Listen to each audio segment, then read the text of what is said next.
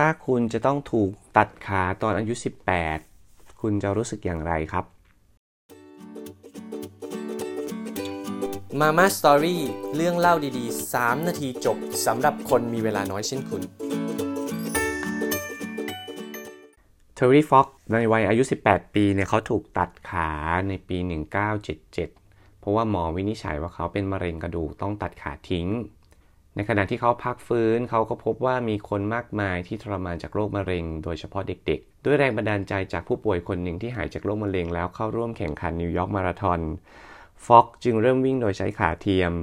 จากนั้นไม่นานเขาก็ฝันในสิ่งที่ดูเหมือนไม่มีทางเป็นไปได้ก็คือ การวิ่งข้ามประเทศแคนาดาเพื่อหาเงินสมทบทุนการวิจัยรักษาโรคมะเร็ง โดยใช้ขาเทียม ฟอกเริ่มเตรียมตัวในช่วงที่เขาฝึกซ้อมอยู่ 18 เดือน เขาวิ่งไปมากกว่า 3,100 ไมล์แต่เนื่องจากขาเทียมสมัยนั้นยังทำได้ไม่สมบูรณ์พอการซ้อมทุกครั้งของเขา เขามักจะได้รับบาดแผลบริเวณที่ใส่ขาเทียมเสมอ แต่เขาก็ไม่เคยปล่อยให้มันมาเป็นอุปสรรค 3 ปีหลังจากที่ถูกตัดขา ในวันที่ 12 เมษายน 1980 ฟอกเริ่มต้นการวิ่งที่เรียกว่ามาราธอนแห่งความหวังที่ชายฝั่งมหาสมุทรแอตแลนติก ใกล้เมืองเซนต์จอห์นของรัฐนิวฟันแลนด์ เขาวิ่งวันละประมาณ 24-30 ไมล์ในตอนแรก ความพยายามของเขาแทบจะไม่มีใครสนใจเลยหนึ่งเดือนถัดมาฟ็อกซ์เข้าเขตโนวาสโกเทียมีผู้มาให้กำลังใจเพียงแค่ไม่กี่คนเท่านั้น และเข้าเดือนมิถุนายนทุกอย่างก็ยังคงเหมือนเดิม แต่เขาก็ยังตัดสินใจวิ่งต่อไป มีหลายคนถามเขาว่าทำไมยังยังวิ่งต่อไปได้ทั้งๆที่ระยะทางข้างหน้าเหลืออีกหลายพันไมล์ฟ็อกซ์ตอบว่าผมตั้งเป้าวิ่งถึงแค่เสาโทรศัพท์ต้นต่อไปเท่านั้นแหละครับ เมื่อสิ้นเดือนมิถุนายนข่าวความพยายามของเขาเริ่มแพร่กระจายไปทั่วโลก เงินบริจาคเริ่มไหลมาเทมาฟ็อกซ์ได้พบกับปีแอร์ทรูโดซึ่งมีการแต่งเพลงเพื่อสรรเสริญเขา และมีนักข่าวติดตามความคืบหน้าโดยตลอดฟ็อกซ์ใช้เวลาวิ่งทั้งหมด 143 วันด้วยระยะทางกว่า 3,300 ไมล์จากนั้นเมื่อวันที่ 1 กันยายน ปี 1980 เขาจำใจจะต้องหยุดวิ่งลงที่เมืองทันเดอร์เบย์รัฐ ออนเทรริโอเพราะว่าอาการที่เขาคิดว่าเป็นไข้หวัดกลับกลายเป็นมะเร็งที่เกาะกินปอดของเขา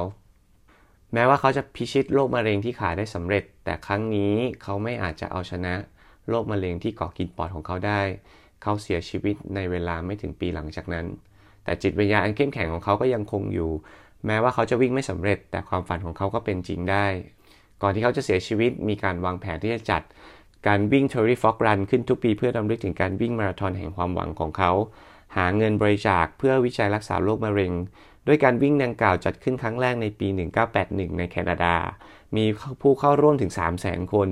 ยอดเงินบริจาคถึง3ล้าน5แสนเหรียญ ปัจจุบันการวิ่งนี้จัดขึ้นในประเทศต่างๆ ทั่วโลก ในแต่ละปี